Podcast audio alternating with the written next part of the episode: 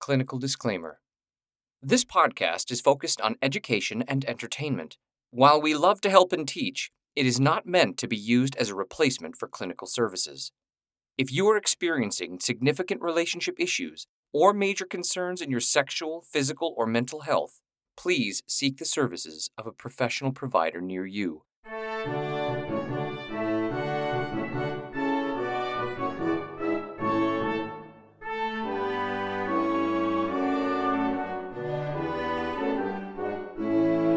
Welcome to the University of Pleasure. where we have sexual conversation to help build a happier nation. I'm Dr. Tara Chanson, licensed psychologist and certified sex therapist. And I'm Jeremiah James, and I'm just a guy who likes talking about sex. Doc, I'm going to hail back to an old episode where I, I talked to you about you said you were playing tennis today and you're kind of in a tennis outfit. And when I said it, you were like, that's super inappropriate. But today you're wearing a tennis outfit with a hat on backwards. And now literally I feel justified. I, I, I don't know that it's a tennis outfit. It's a backward hat and a tank top, I think. it's I'm it's just saying, a sporty outfit. I feel vindicated.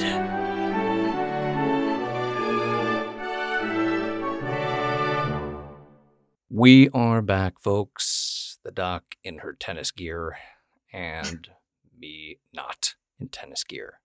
Though next time, you should let me know because I could just uh, throw on like a tennis hat or something like that and make I you love feel. I like really feel sad about how you're presenting me right now because people are just like gonna be like visualizing me as this person that's just like, oh of course, a, a doctor that's just wearing like her Sunday tennis whites and is going out to hit the ball. And if anyone that knows me would know that that is so far from any accurate representation of my personality in any way, shape, or form.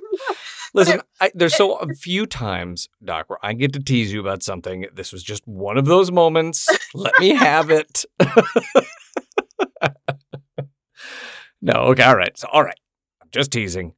But in all seriousness, we just wanted to, before we jump into our interview with the incredible Autumn Karen, uh, who is our first interview on the University of Pleasure, just wanted to say that uh, we know things are very difficult right now, um, but the University of Pleasure really is all about being kind and inclusive and understanding. And we just really wanted to take a moment and address uh, the difficulty going on in that way, and that we are in a position where we uh, want everyone to know that the University of Pleasure hears you and sees you. And uh, I know the doc wanted to comment on that as well. Yeah, I mean, our one of the main goals of this podcast is to, you know, make the world a safer place for diversity and inclusion.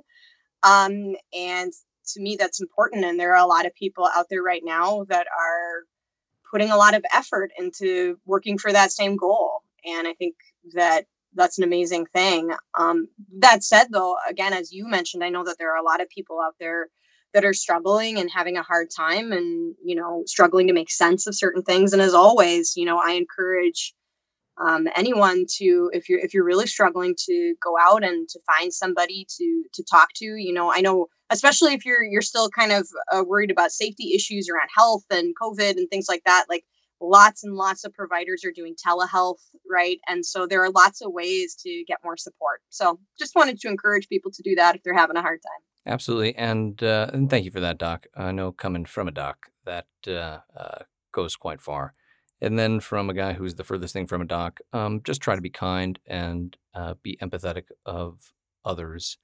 And uh, again, we always say here at the University of Pleasure, just just try to be a good human being and kind, and hear others and listen and uh, try to learn. Um, it's important. It really is. All right, folks. As we said before, we have a very special guest today. Um, this is someone who is very near and dear to my heart, obviously, because we are going to be talking to the incredible writer, Autumn Karen, who is my writing partner on the book we've been talking about, Amy, book one, first book in a series. This book is kind of, and I've, I know I've said it before on the University of Pleasure for you folks, but I'm just going to reiterate a little bit. This is kind of if you took, um, you know, swinging lifestyle and mixed it with Bridget Jones's Diaries. It is a book really truly about female empowerment, and I'm going to talk to Autumn a little bit more about that and what that means and why. And I know the doc has some questions for her, but Autumn is an incredible writer, and I was looking for somebody to really help me write this book through this idea. And of course, the universe just opened up in the way that it can often do. And Autumn came into my life, and I'm so grateful because truly Autumn does the heavy lifting of this book. Um, and it's just such an honor to have her also be the very first interviewee of the University of Pleasure. Would you agree, Doc? Yes, I am incredibly excited. I'm super excited about the book and I'm super excited to talk to someone other than you. So Thanks, Doc. It's a thrilling day for me, really. well, folks listening out there, that all being said, please welcome Autumn Karen to the University of Pleasure. Say hello, Autumn. Hello, Jeremiah and Tara. How are you guys? Dr. Tara, Dr. Jansen. You can call me Tara. I cannot call you Tara. I have to call you Doctor because it's a thing, it's right? It's a thing, isn't that? I mean, it's amazing. No. I mean, if I went to school for even one tenth of one percent of the amount the doc did to become the doc, I mean, I would have license plates, I would have T-shirts, I would have things be like, just in case you weren't sure, I'm a doctor. Like, as someone who has done grad school stuff and worked on her doctorate, the fact that you finished it and then practiced so successfully is just fantastic. You, well, well, thank you, uh, everyone. thank you. but uh, I won't be getting license plates. And Jeremiah just explained exactly why maybe it would not be a good idea for him to become a doctor. Hashtag abuse of power. Um, yes, probably, and, I'm sure. and Tara is just fine. but call me what you like. But I want to talk more about you and this book you wrote because I think it's fantastic. Thank you, Doc. And so this book that we wrote is I mean, I, I don't think I'm overstepping when I say that it's an amazing book. I I write a lot of books for a living and this is my favorite so far. Um, it's this remarkable empowerment story of a woman who takes the reins of her own life and goes out and finds some sexy time for herself. Uh, I think the word we're calling it is empowerment erotica. It's definitely what Amy is. She's a real woman who is just like real women everywhere and a real mom, just like I myself am a real mom and I have three kids, just like Amy has three kids. And I'm not saying there's a relation there, but you know, maybe a little bit. And she's like juggling her life as a real woman, but she's also exploring herself as an individual. Well, so why? Um, I'm I'm curious uh, to both of you. I guess why do a book about an in, uh, an empowerment erotica book about swinging? Um, we, we I know that we talked a little bit about swinging in one of our previous episodes, but we just kind of started barely touching on it. It was our consensual non-monogamy episode, but so I'd love to use this as an opportunity to talk a little bit more about swinging. But I, I'm also just interested in what made you to choose this as sort of the framework for this story. Yeah, you know, it, it's funny when there was this idea that was out there about um, doing a book, and, and actually, most of the character is actually based on a real person. There are several people that these characters are based off of. And from my personal experience in the swinging lifestyle and learning about the world, I realized, as we talked about in previous episodes about ethically non-monogamous, non monogamous relationships. Use your words. Don't worry, I'm a writer. now you all see truly again why Autumn was my writing partner. uh, but no, truly, uh, it was because there's a lot of misconceptions out there. There were a lot of people that that you know when you would say something about swinging, it really was like keys in a bucket and like all these weird things, and you know a lot of questions were asked, like we touched on in that episode, and there really weren't a lot of books out there uh, about what this lifestyle really is and what it's really like. And uh, then when I started talking to this uh, incredible writer here with us today, it was this idea of going like, hey, why don't we try to show what this world really is, but most importantly, from a woman's perspective. Most things are, I would say, and, tell me if I'm saying something out of line here, Autumn, but the idea that it's, it, you know, most books like this are very male centric. And we really wanted to do something that was not only female centric, really from a woman's perspective, but most importantly, that was empowering and explained what this world really mm-hmm. was like, broadening people's views, much like we do here at the University of Pleasure, Doc. And I, I completely agree with, with what Jeremiah said about how this book began. Part of my draw to this project was the idea of telling a story from a woman's perspective. Because when we look at literature, when we look at stories about sex, they are by and large written from a man's perspective. Even women writers uh, tend to write stories that are for the male gaze because the male gaze is what sex is a lot in our society. And some of that is my women's studies undergrad talking and you know dreams that I had back when I was a little 20 something. Um, reading about how stories are shaped. So what Amy does is she experiences this really in a woman's body. When we get to the erotic parts of the book, which are hot and steamy, and there are lots of them, they're really told about like how does it feel for a woman to experience sex? How does that live in her body? And the swinging experience is a fascinating one because it is so intense. I think that's one reason that we that I signed on to this project was because it is a misunderstood lifestyle that is intense and can be really, I think, healthy if it's done in the right context. Well, you know, so I think that some of the stuff that we were talking about in our consensual non monogamy episode are about these misconceptions. And I just, I would love to hear a little bit more about how, like, the two of you sort of researched this and kind of gathered your information. And, and I guess what are the things that you like kind of surprised you, I guess, in sort of your your research and as you were learning about the swinging community? I think one thing really surprised me in my research about this and talking to swingers and getting into to these deep conversations with people about their marriages and how it affected their lives and how it made them feel more powerful or stronger was the real undercurrent of kind of wholesomeness within the swinging community. I mean, who would have I love that. I love that. That's a phrase that the undercurrent of wholesomeness in the swinging community. I really want to just tag that. but it is because so much of it is about really open conversations. We don't see that with our heroine specifically because we have some conflict for her, but the swingers that she encounters are these really lovely, normal, nice people. And from the interviews that I've done, the research that I've done, that's really what a lot of the swinging community is. Everywhere has bad apples, of course, but there's really a lot of just wholesome couples out there who go get dirty and do dirty things with each other in really consensual and beautiful ways. And that's what Amy experiences. And Jeremiah, do you want to? Sorry.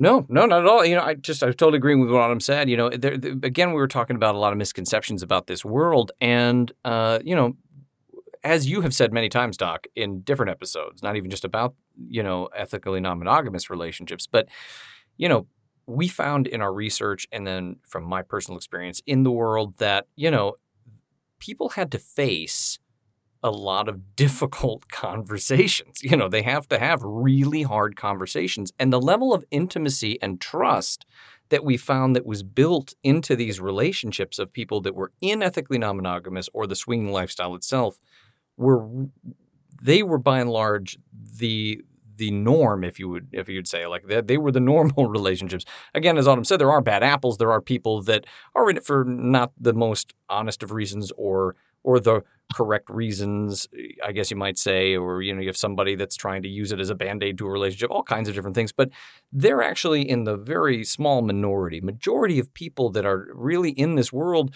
we found had very open, very honest relationships. They talked about very difficult things, and they built this really incredible intimacy and level of trust that really was fascinating to sit and actually just talk very openly about.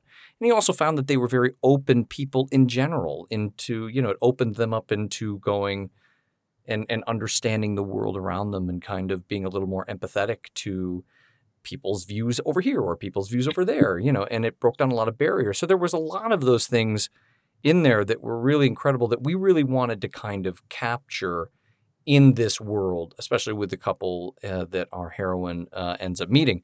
So, you know, uh, it was it was just a really fascinating journey, and and again, um, Autumn just so beautifully put it into a beautiful storyline, and and just created such a, a really fun, genuine, and real character that that is in in my opinion what makes the book so exciting is that this isn't about you know something like you, watch like 50 shades of Grey and everyone's like super hot and like there's like super hot lighting and like we wanted a book that because that's really not the norm.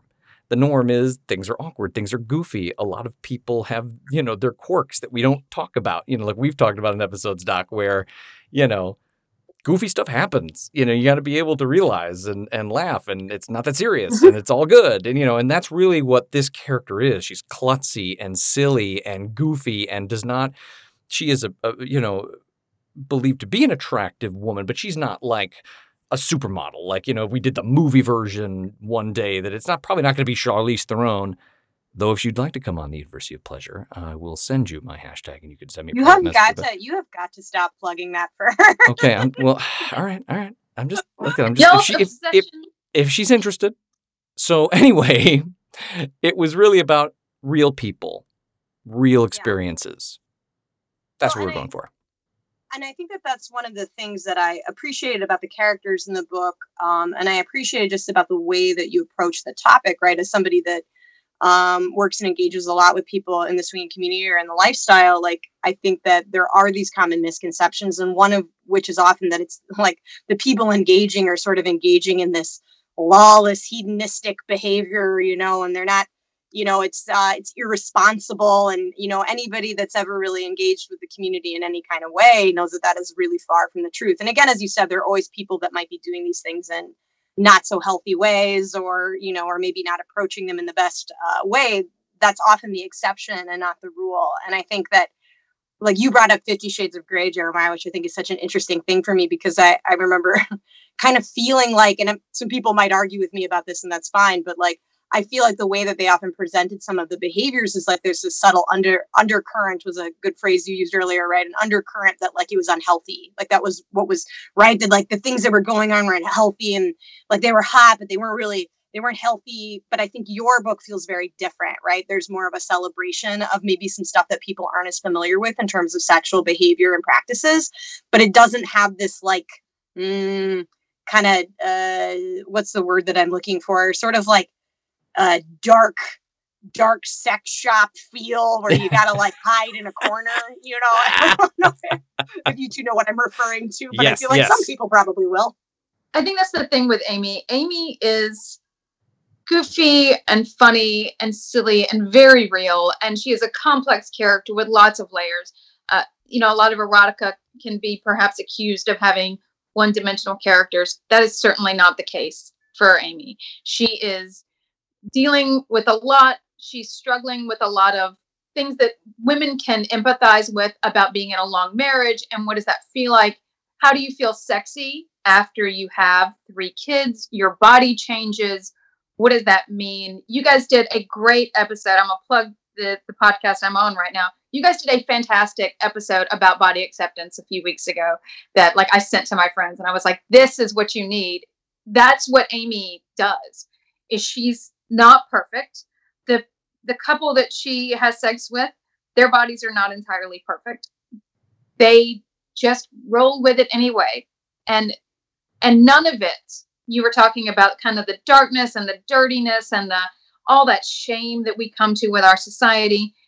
Amy kind of through her own quirks of her own personality does not have that shame you know, even though she is a an American woman, she's a Southern woman who deals with a lot of those mores, but she's she embraces this experience without thinking so much about what society might think. She just goes in and has this crazy threesome with this couple, you know, that's hot and heavy, and it's okay. Those things that she experiences, that pleasure is just a positive thing for her in that moment. Well, and and I think that um one of the I think that that's one of the things that I really like about this character. Although I'm I'm super interested in sort of the and I'm imagining that some of it had some of it had to do with making a, the story more interesting or I'm aware that the story is based loosely on some real people, right? But how Amy actually begins her uh, sort of foray into the swinging lifestyle, right? Because um, she goes about it in a way that I probably certainly wouldn't recommend, right? Which is, if I'm not, you know, revealing too much, which is behind her husband's back. Um, so yeah, I just was curious about that literary choice because it is certainly one that definitely makes her more human, but I probably wouldn't recommend in general. Yeah, you know, it's funny. It, it's actually based on real events in, in that aspect of things. But there was also more of, uh, it was just, uh, as I'm sure Autumn could say, just, you know, uh, more for the drama of the book and having some, you know, um, you know more aspects of of excitement and ooh, what does this mean? and you know you know building it into a book. Because no we you know the funny thing is we would never recommend this is how you would go into the lifestyle right?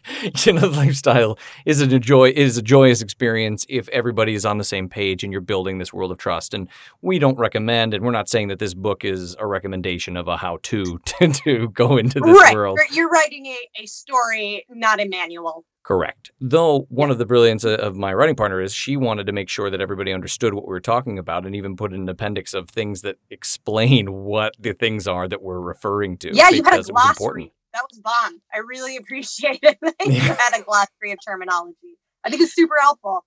But we do. It's this book is somewhat about education. I mean, for me, it's about. I don't know if I would. I might call it activism. You know, everything that I write, I try to take on projects that have meaning.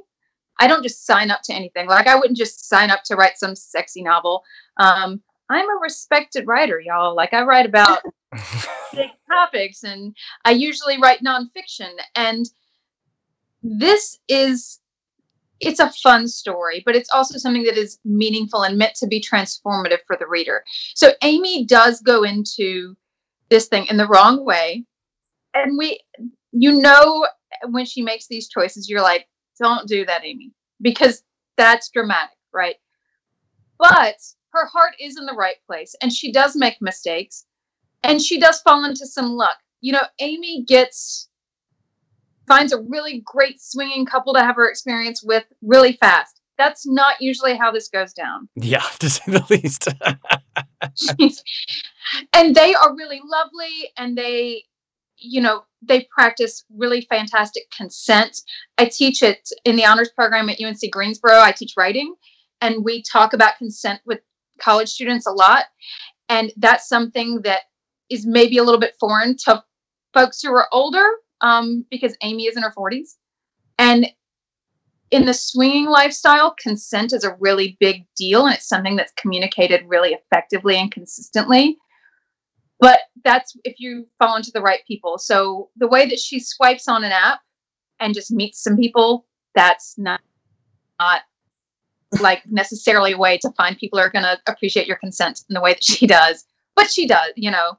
It's a story. Her story is. it's, a, it's a story. And it's you, a story. You, you, need to you need to move the story along a little more quickly than the first fourteen swipes and yeah. negotiate people. But I mean, I think that that's something you know the way that Amy starts this, right? Which is, I mean, essentially not really being honest with her husband about how she's feeling and what's going on. And I mean, to be fair, like, I do think that that's reflective of common experiences, right? Like, when people are often coming to my office or frankly even talking to me personally about things, a lot of times things aren't always starting in these really beautiful consensual ways, right? Or where people are talking about stuff. A lot of times people are coming in and talking to me because there's been some kind of problem. Now, I'm always really uh, impressed by the by the the couples that I see and their resilience, right? Like a lot of times it's couples working through things after things have gone wrong, after maybe they made some choices that weren't the right choices that they can kind of look back on hindsight and said, yeah, I didn't go about that the right way. So I mean, honestly, I feel like it's probably a more accurate reflection of sometimes how things can begin, right? Changes can kind of begin in relational structures and the way that people are engaging in their relationships. Absolutely. And, you know, the, the thing that was important really for us writing the book, again, was to, to really get right this aspect from a, a woman's perspective, which, again, Autumn does so brilliantly uh, in in the book because there were so many moments where I would come up and be like, okay, I've got an idea for this. This is gonna be really sexy. It's gonna be really great. And we'd start talking, and I'd be like, and then then this will happen. This will happen. It'll be really hot. And then all of a sudden, Autumn would go, yeah, well, that's really great, and that would be really hot for a guy in She's like, so let me take that idea and see if it could be formed into a exciting moment from Autumn, a you, woman's perspective. you, Autumn, you do redirect Jeremiah so much more kindly than I do. I really feel like I need to learn something from you. I did used to teach middle school, so I'm really familiar. See, that was like a very underhanded burn that I very much appreciate. Oh, it was the burn was so deep and so good. So true. I really am just 12 or 13 years old at heart. Um, so just because I know that we're probably starting to run low on time with Autumn here, one of the other things that I just because we were talking about sort of how um just since you're here and to use you as a research because or resource because you two did all this wonderful research here. You know, I know that a lot of times, speaking of Amy, right, and the way that she kind of got started, a lot of times people don't really know how to get started if they're interested in becoming more engaged in the lifestyle or the swing community do you two have any recommendations based on just you know spending some time with this topic in your book or things that you found or things that you seem as you listen to people's stories seem to be more successful for people Yeah. Um, you want to start with that, Autumn? Well, I was just gonna. There are lots of places out there to meet people. Amy does it through an app. I know there are swingers on Tinder, um, but there are other apps out there like Feeld that have that are more for people who are in consensually non-monogamous relationships. Oh yeah, well we you know when we first started talking, I was telling Autumn about when I experienced the lifestyle a long time ago. There was a very uh, well-known lifestyle website called Lifestyle Lounge, which spe- uh, was specifically for uh, the swinging lifestyle.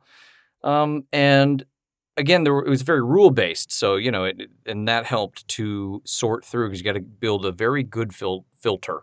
You know, you're gonna, as the doc explained in one of our previous episodes about you know um, online dating you know, very similar. Even though you might have your partner, it's very similar to online dating, like you know, swiping left and swiping right. But you want to make sure that the people you meet are real people.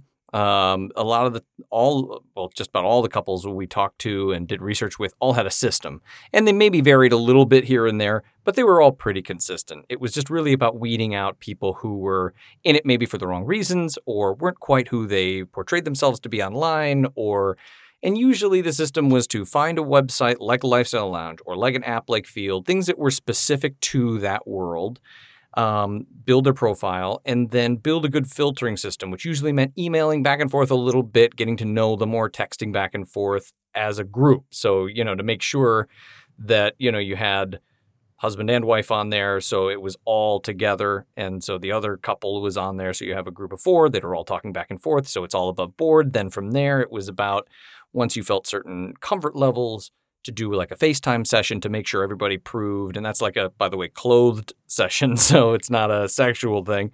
It was just to say, hey, we are who we say we are. We look like our photographs and we are the people. We're not somebody hiding in the basement and catfishing you. And then from there, it was often uh, a setup to go meet in person just for like coffee or a drink to see if you were compatible in person and if everybody was still on board with the idea that, hey, at any given time, we might just pull the ripcord and say we're not really interested and you were really great people and but there's no connection here and and what we found was everybody was very open to all of these things and whatever those rules were that were set into place. So people that were interested in starting usually started with the apps then they would build a good filtering system. But most importantly what we found and autumn you can attest to this i think uh, was communication was key to all of these things. Would you agree? Absolutely that that's because it is about comfort. You guys talk a lot about this, I think, on the podcast here, is that sex is about being comfortable in yourself. And so if you're not comfortable with your partners, even in like this swinging community, then it's not going to be a positive experience. Absolutely. So that's so, what people are looking for. Yeah, so it was for us, it was really just, you know, continuous conversation with people saying, yeah, we would start slow. And that was always kind of the theme. If they were going about it the right way, it was we would say, hey, we're going to meet. And, and then they would say, we're not really up for going into a full swap scenario. And, you know, we might want to start just watching other people and having them watch us. And then it was maybe kissing the other person's partner and vice versa. And then after each time, the couples that we met for most uh, by and large, they all said the same thing. We would do one experience, then we would stop and connect and communicate after the fact, talk through how, how did that make you feel? How did that make me feel? Which was always a difficult conversation to have. and then kind of go, okay, we cross that threshold and on to the next. And that was really amazing to hear that that was pretty much the norm across the board. Right. And, and, very antithetical to the stereotype of people that are engaging in ethical non monogamy, or in this case, swinging as people, like I said, that are sort of just lawlessly moving through things in this very hedonistic way. Like the irony is, it's kind of hilarious for a lot of people that are doing these things very responsibly. They're like, Are you kidding? There's so many rules, there's so much conversation. We're always processing. We're always processing so much and I'm not saying that there aren't people that certainly go about it in different ways, but often those people really have a hard time sustaining it because they're not going about it in these ways that you're describing, right? Like it gets very messy very fast because they're not talking, because they're having a hard time. Although I did want to say before we run out of time with Autumn here that it is really interesting when you're talking about like couples beginning very slowly because I feel like your character Amy kind of went in full steam in terms of her, you wrote a very sexy three way scene, which I'm very excited because we're gonna our next section is gonna be about three ways, right? Um, but uh, I think it's it was interesting to me that Amy sort of was she dived right on in. I don't know she she took it in the way that you're advising. Well, I think the thing what I love about the fact that Amy is is the unicorn in this situation, and a unicorn is a single woman or an unattached woman who comes in with a couple Amy embraces that, and that can feel tawdry. I don't know. That can feel dirty for a woman to embrace that kind of thing. She becomes this autonomous person who takes charge of her sexuality and is uh, takes full physical pleasure in these two people that she's with. And for a woman to do that, I think is a challenge. And it's something that I really felt powerfully that Amy needed to do in this book. Because that sex scene is really hot, but for it not to be about the couple experiencing her, but instead about her experience is really something that women can learn from, I think. That it's okay to want all that stimulation that happens in that situation and to revel in it. It does not make her an object because there's not a point in that three way scene, I think, where she becomes their object. And that was really important to me. Mm-hmm. Absolutely. And you know, the, the the fun thing is about this book in general is we really, again, as I was saying earlier, we wanted this to be as real to life as possible and understanding this world. And, you know, when Autumn says that it's a, you know, uh, empowerment erotica, we really see it that way because, it, and, and, she so brilliantly came up with that title um, uh, because it really is about a woman who is goofy and kind of klutzy and that kind of every woman sensibility, every man sensibility that could be your friend, your neighbor. You know, they have their job and their husband and their children and you know, and and by and large, you know, when we started doing research, we found, you know, I think I don't remember exact numbers, but the just the sheer amount of women who have never experienced in in American society uh, having an orgasm and you know, what that meant. And, you know, we were floored by these things. And really, and when Autumn and I started working on this, Autumn just so brilliantly came up with these these thought processes of we really want to I want to address certain aspects of the every woman's life of being a mother, her body image after uh, having children, and you know what that means for her sexuality or her sexual relationship with her husband. Because as we've talked about in the University of Pleasure Doc, it's so difficult to just if having you know you're in a couple, you've been married a long time, to have a conversation about maybe you're not happy, maybe you want more, maybe you want to try something new. And these things are very difficult. And Amy goes through these things and struggles with them, just as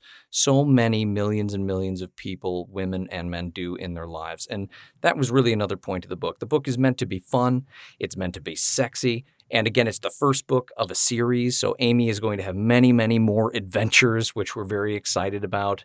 She's going to be like the Jack Reacher of ex- female experiences.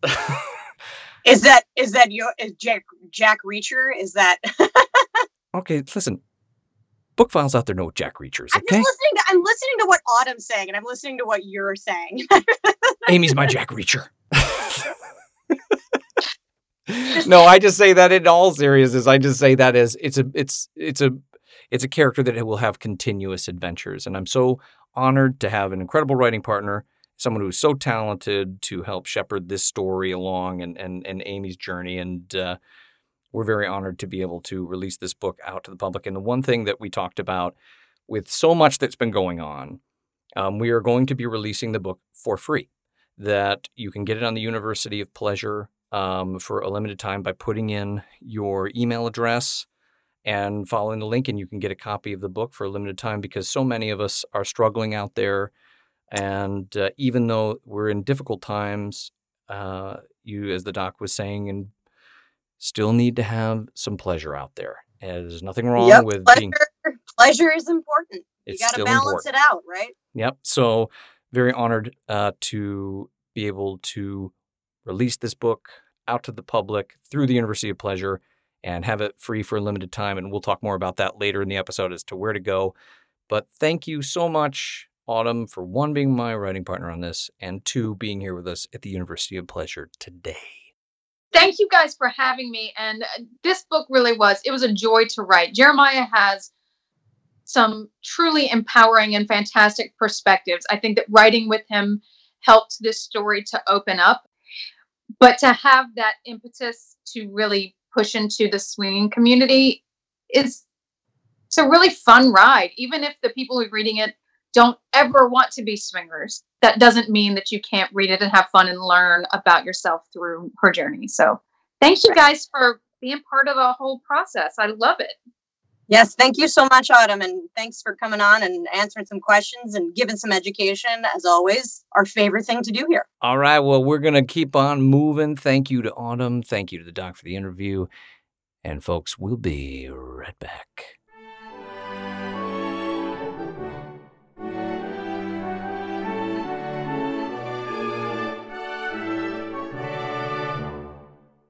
And we are back, folks, after that amazing interview with the incredibly talented Autumn Karen. And I just want to thank her so much again for being our very first interview in the University of Pleasure.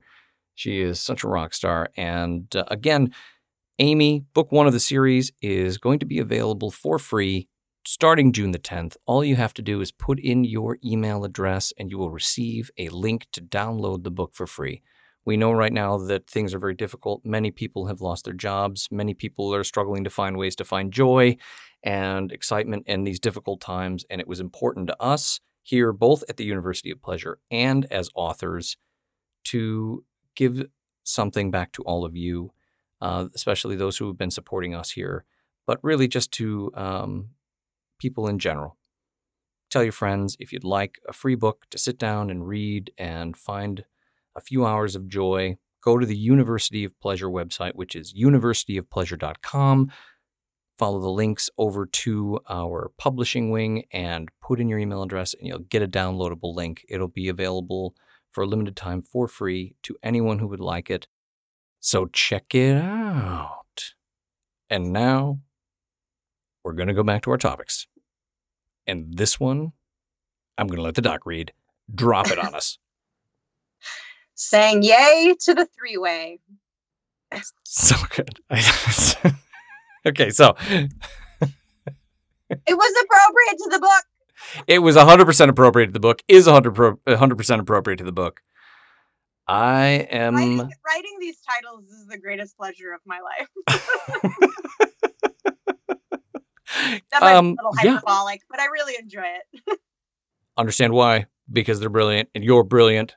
So why say yay to the three way? I mean, I could sit here all day and tell you why, in my humble Well, opinion. I just I felt like it was a good topic, right? Like, uh, like I said, like in the book of Amy, you all wrote a very what I thought was a very well written and very sexy three way scene, and it seemed like a good opportunity. Um, and you know, it's just a topic that we haven't talked about a lot. And three ways, a lot of people have fantasies about three ways or interests. Um, a lot of people have engaged in three ways, and I think it would probably be good to, you know, just talk a little bit about if either you're interested in or doing it or you have done it and you want ways to maybe make it go a little better or figuring out how can I maybe start this or make this an actual possibility. Just some tips, tools, suggestions, etiquette. You know, well, drop us with some knowledge here, Doc. well, um, I think probably the first place that I would start would be around like maybe for somebody that's interested in engaging in a three way. Uh, by the way, a lot of the stuff that I'm going to talk about today is probably coming more from the angle of like if you're a person that's in an established relationship and you're looking to maybe invite a third in, right? Um, some of the stuff I'll try to talk a little bit about, like if you're maybe a single person that's trying to engage with two other people, whether they're established or not established, some things to think about. But I just want to say that a lot of it's going to be from that sort of lens. But um, if so, let's say you're a couple that is interested in inviting a third in. Well, the first thing would be that, as always, you probably should talk about that. And you should probably talk about it a fair amount not just like hey we had half a bottle of wine and it seems like a good idea to just jump on in tonight right? Like let's get on tinder and find somebody or ask the neighbor. I don't know. Um but i think in general one of the things that i would recommend doing during that conversation would definitely be setting some boundaries beforehand right thinking about what you might be comfortable with, thinking about what might be difficult, what are some things that seem important to you. Um, and then that being said, if you set boundaries, and this is very important, Jeremiah, then you need to keep them. so true. Oh my gosh, it's so true. Well, here, let, me, let me stop you right there, if I, if you don't yeah. mind, Doc. The reason, in my humble opinion, that this is important, and and this is a lot of the research that we did about the book, that sort of thing, if you set a boundary and then you get in there and then you're like, ah, you know what? It's cool. I'm feeling good. And then you blow past that boundary, that doesn't necessarily mean your partner's that cool and that ready. And, you know, and if you go down that road, it can cause a lot of problems. That's why we say, like in the swinging lifestyle, there's so many rules. And it's so important that those rules are followed because, you know, just because it feels great to you does not necessarily mean that it's cool with your partner, and especially in a three way scenario. Would you agree, Doc? Right. Yeah, and or just because you're emotionally ready for something doesn't mean that your partner will be, right? Or the third, that you know anyone involved um, is going to be ready for that. And it's also just about trust, right? You're really trying to between all parties involved, you're trying to establish a lot of trust, and and it is really important that if you agree on boundaries, you made those for a reason. And here's the thing, like I wouldn't. treat things like it's like your last meal on earth, right? Like just because you don't do something the first time doesn't mean you couldn't try it again, right? When a little bit more trust or a little bit more comfort has been established. Like a lot of times people like, maybe this is my only chance. I need to do it all, right? And I think that can be sort of a, a problematic thing. But like and, and and just to harken back to a previous episode right we talked it was an earlier episode when we talked about the impact of arousal on decision making a lot of people go in being like these are my boundaries we're absolutely going to keep these and then one or both or all three parties might be like oh we're hot we're having fun we're a little aroused and now all of a sudden it's much easier for decision making, right, to kind of go out the window, right? Like, yes, oh, we said that we'd all time. use barriers, right? We'd all use condoms or dental dams or whatever type of barriers people are using.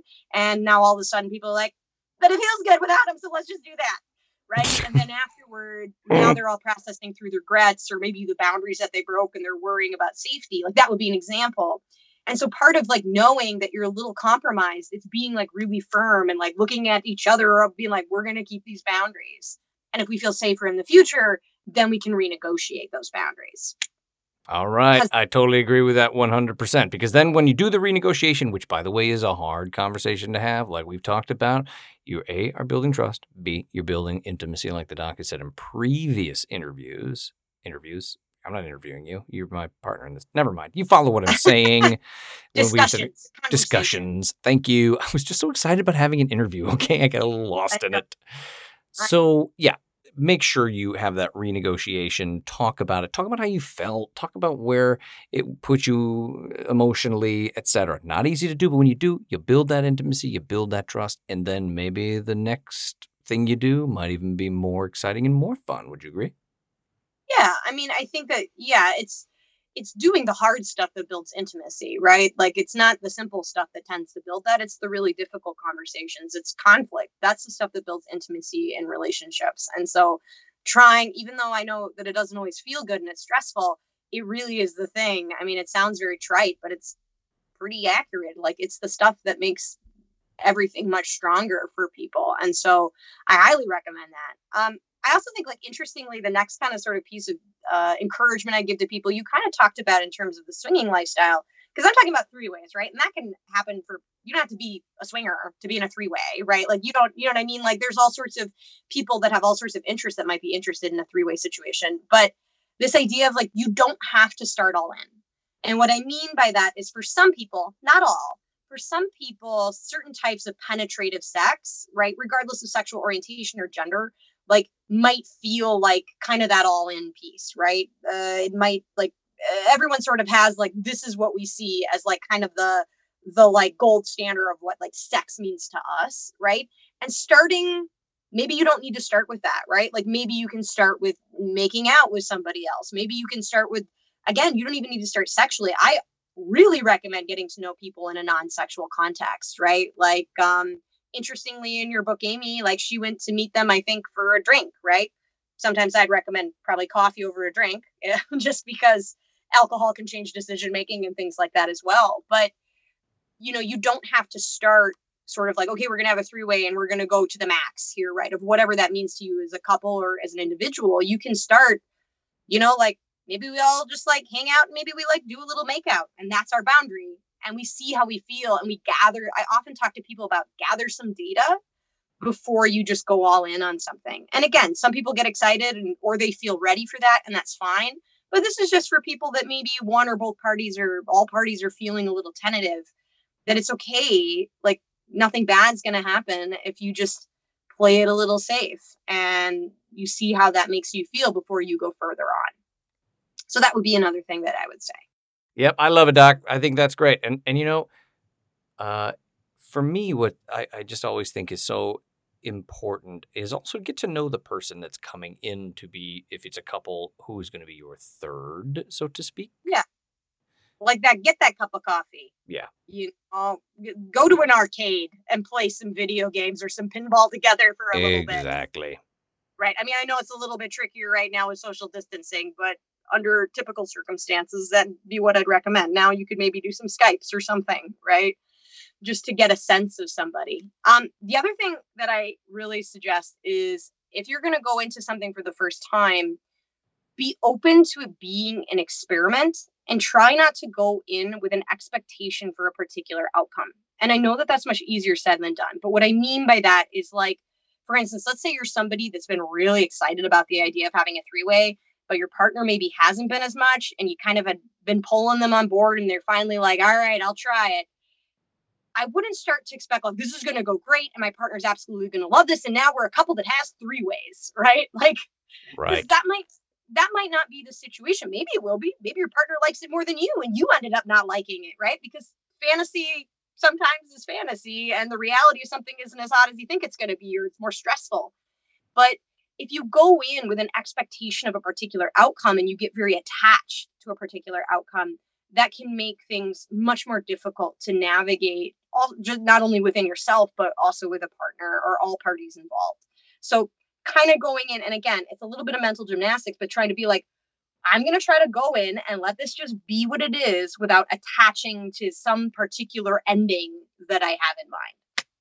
I hope that makes sense. 100% makes sense because it, it should be not you should not be putting on a whole bunch of um, pressure into the situation. You know if you're looking at it as an experiment looking at it to see how it goes and then being able to communicate about it later brilliant. But if you go in there and you're just like we've got to do this or it's a fail it's yeah. it's not it's too much pressure. It's too much pressure. It's way too much pressure. And everyone knows that pressure and sex what a hot combination right, right? like not at all, right? It causes lots of problems. And like I said, like, you know, I think one of the other pieces of things that I just always encourage people to rem- remember, and not just about three ways, but any kind of new sexual behavior, sort of new sexual adventure you might be going on, you know, sometimes things just really are hotter in your fantasies than they are in real life, or they're more, they're obviously going to be easier in your fantasies. Like, for instance, in a fantasy, everybody's body parts work the way that they need them to work, right? People can get aroused, they can hold an erection, or they can get as wet as they want to get, or just that their body is sort of operating. Like that would be a really good example. But you know, when you, it's kind of like porn, right? Like they edit that stuff out uh, for the most part, right? right? Exactly. But, But in a real life circumstance, you might be really excited about this three way, but also super nervous. And that might make it hard for you to enjoy it as much as you want to enjoy it because it's new and it's novel and it's normal to get anxious in those kind of scenarios. And so part of it is also not putting too much pressure on yourself, right? Um, a lot of us, not everyone by any stretch of the imagination, a lot of us are people pleasers, right? And now you're trying to please two people, not one. And that can be stressful, Yes. right? Um, but I, I think that that would be this kind of idea of like just going in with this like spirit of experimentation. I know we've talked in previous episodes. It's like one of my like career goals to get people to let it be okay for things not to go well or things to fail. It's not the end of the world, right? That's definitely something that would apply to this kind of circumstance. You're you're trying something new and it's going to go how it goes and as long as you and your partner or all parties are communicating clearly and openly, it's probably going to be okay. Right? I love it. I love it. I love it. Did you have something to say? Yes, I do. I have more to say. No, I was just I was just sitting here agreeing with you as I You're often do. remarkably quiet. You're remarkably quiet today. Um, so I was just also going to say that I think one of the other things that I encourage people to do is prepare that you might experience some unanticipated emotions, maybe during, maybe after, right? In fantasy, right, it might be really hot to think about maybe, let's say, your partner having a lot of fun with another person, right? But in reality, that might spark some feelings of insecurity or jealousy, right? Um, or let's say you're enjoying something more than you anticipated. You might experience some guilt, or afterward, you might feel guilty or bad about that. So, and that's okay. Like, as long as people are talking, they can work through that. That's normal. Whenever you, no risk, no reward, right? Whenever you try something new, it's going to come along with a new set of emotions. Why? Because you're changing an existing dynamic. And it's not, I wouldn't treat it as sex as usual, right? Like you're not you're not going to have the same feelings as usual because you're doing something different and that's ultimately going to change the emotional dynamic. And again, this might not apply for some people. Some people might be listening to this and being like, I don't know, me and my partner had a three-way and it was fine and dandy. But there's also just as many people that might go in and have a lot of experiences that they're not anticipating. True that. True that. Great. Your insights today are very profound, Jeremiah. Thank you. Thank you, Doc. Thank you. No, you know, I just uh, when I say true that I'm, I'm being very serious. I mean, you're you're everything you're saying to me is just it's it's one obviously brilliant, but two, you don't really have much to say other than yeah, yeah, uh huh, agreed, agreed. Like I just because truthfully, if you know me, if I had something to say, I'd be like, okay, listen, let me let me get on the old Jeremiah soapbox, and then I would start jamming. But everything you're saying, I think, is right on the money with this, and I think it's important to really sit down and have conversation, as we've said, and have that kind of dialogue and go through different things and really stick by your rules. Don't blow past them. All the things that Doc is putting out there, ironically, are things I would have recommended. So I was just agreeing with you. Oh, well, okay. That's what that feels like, I guess. it's just a new, like I said, sometimes there are new emotional experiences and you just have to navigate them together, right? So There maybe it that's is. one of these. Um, um, I do want to talk, if it's okay before we run out of time today, a little bit about maybe um, just a couple of things about if you're already in a couple, right? Pay attention to other dynamics that are already existing in your relationship, right? Like if someone can't even handle the idea, I don't know, for example, of like you using a dildo larger than them, you know what I mean? Like, like in terms of like they get jealous easily and they're talking about a three way, you definitely want to have some conversations. It's going to right? be super important. Yep. Super important. Right um i mean and that would just be an example there's lots of sort of like if there's a lot of insecurities that are already coming up just in your our your like existing dynamic and you haven't attended to those i'd say attend to some of those insecurities before you invite another person in to be a part of that a part of that dynamic and a part of that soup Oh, yeah. right Oh, yeah. um don't jump into the deep end of the pool. I I mean, if you guys have all of this, you know, if you have got a lot of things going on, things that you're really concerned about, things you're really insecure about, really take the time to address those things before you jump into a menage a trois of some kind. Because, again, that could don't use it as a band aid. Don't use it as something you might think is going to fix something. Often not. And you tell me if I'm wrong here, Doc. If you don't have good communication, you don't have a good foundation built of trust and intimacy, jumping into that is not going to fix anything. More than likely, it's probably going to make it tougher, and you're probably going to have even more difficult conversations ahead of you. So if you do the work ahead of time, like the doc is saying, you can go in there a little bit more clear-minded, clear-minded of the soul, and you guys could just have some fun, sexy time instead of like a I don't know yeah scenario. It's, it's even a, even a high functioning couple might find this just something new and difficult to navigate, right? Even if it's fun, right? Like that's the thing. There's multiple truths that exist at the same time, right? Like you could have a three way that could be a hell of fun and still really emotionally complicated for you as a couple, right? Like being okay with the fact that like all those dynamics can exist at the exact same time. And if you're already struggling with less complicated dynamics, then yeah. And there's always exceptions to everything, but I really recommend that you try to spend a little time ironing some of those out before you throw in more, or as you said, Jeremiah, like use it as a problem solving strategy, right? Um, because often it doesn't really sustain over time, right? Because you are sort of just putting a band-aid on something. Um, and, and like that being said, I think one of the other things I really recommend, especially if you're a couple, is that's an existing couple, be really thoughtful about who you're bringing into your dynamic, right? Like that's why I say take a little time, get to know that little person. I'm not like that person. I'm not saying you have to go on like a vacation with them, but like take a little time, have a cup of coffee, whatever, a kombucha, whatever your style is, and just chat a little to make sure that that vibe is something that is feels right welcome. fit. It's got to be the right fit. Right. And you know, if you're on the other end coming in from a single person, I'd say the exact same thing. Pay attention to that couple. If that couple feels hella dysfunctional, like right? Like if if you feel a lot of tension or just like a something that just kind of makes the hairs in the back of your neck go, hmm, something doesn't feel quite right.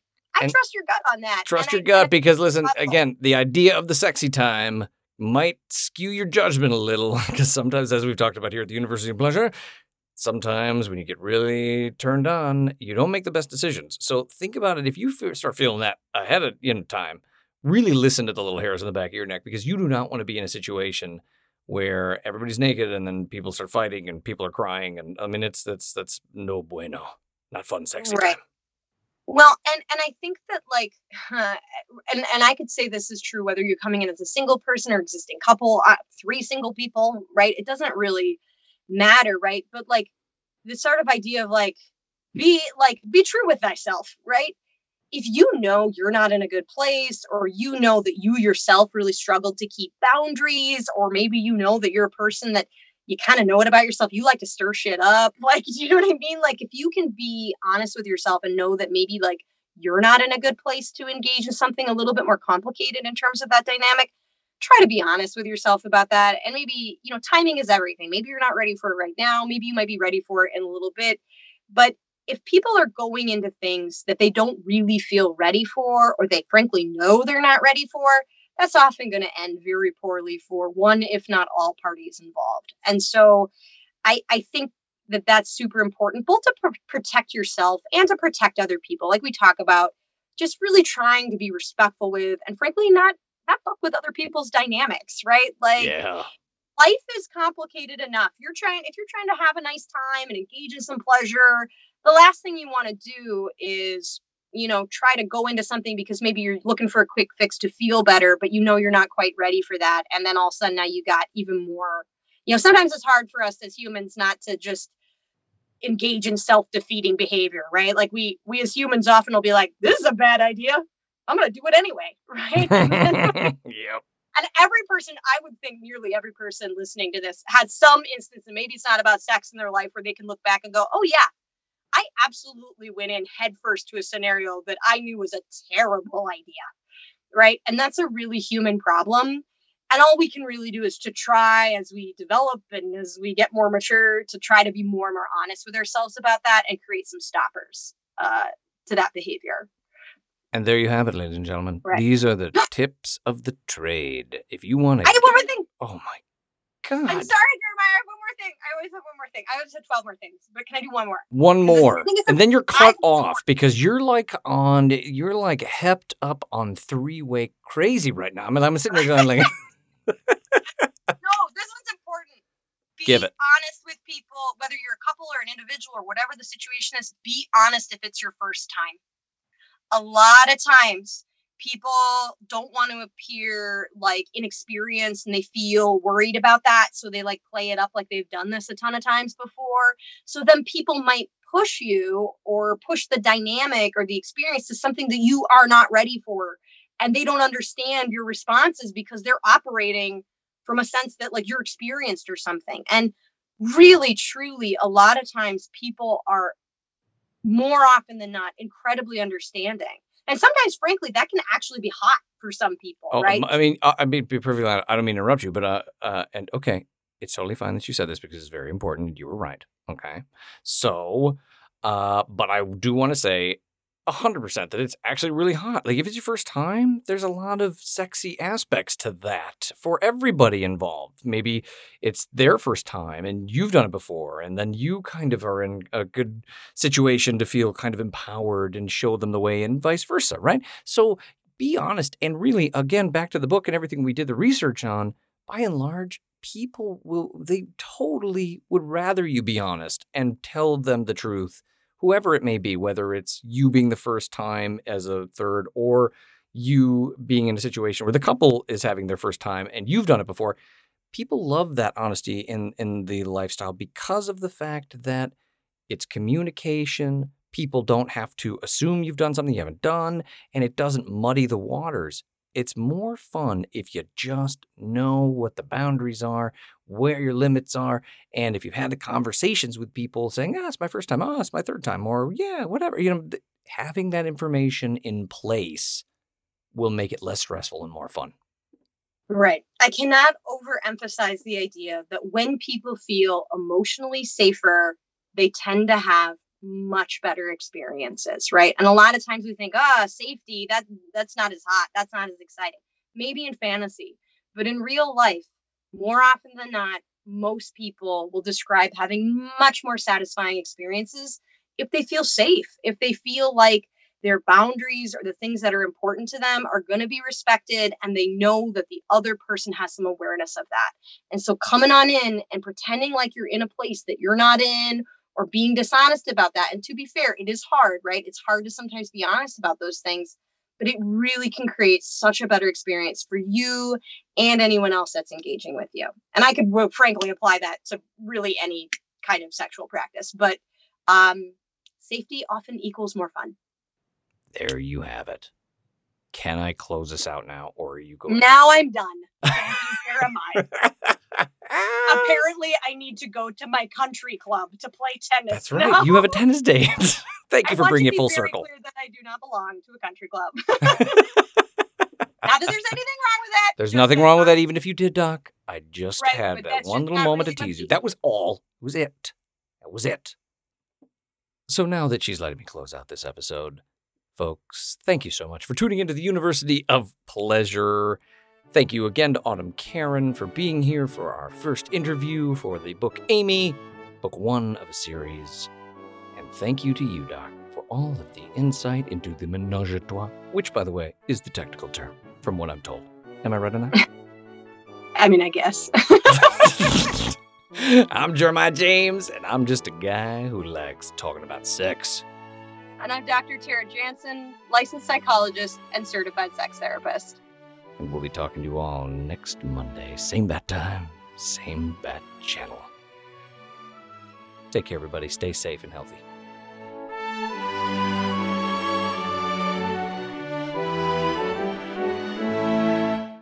This episode of the University of Pleasure was produced, directed, and edited by me, Jeremiah James. It was written by Dr. Tara Jansen and me, Jeremiah James. The University of Pleasure theme music was written by the incomparable Robert Felstein. And please remember, we want to be as inclusive as possible of the diverse experiences of others here at the University of Pleasure. So please email us your suggestions for topics that might be suited to you directly, questions, feedback, or just really great sex stories at contact at universityofpleasure.com.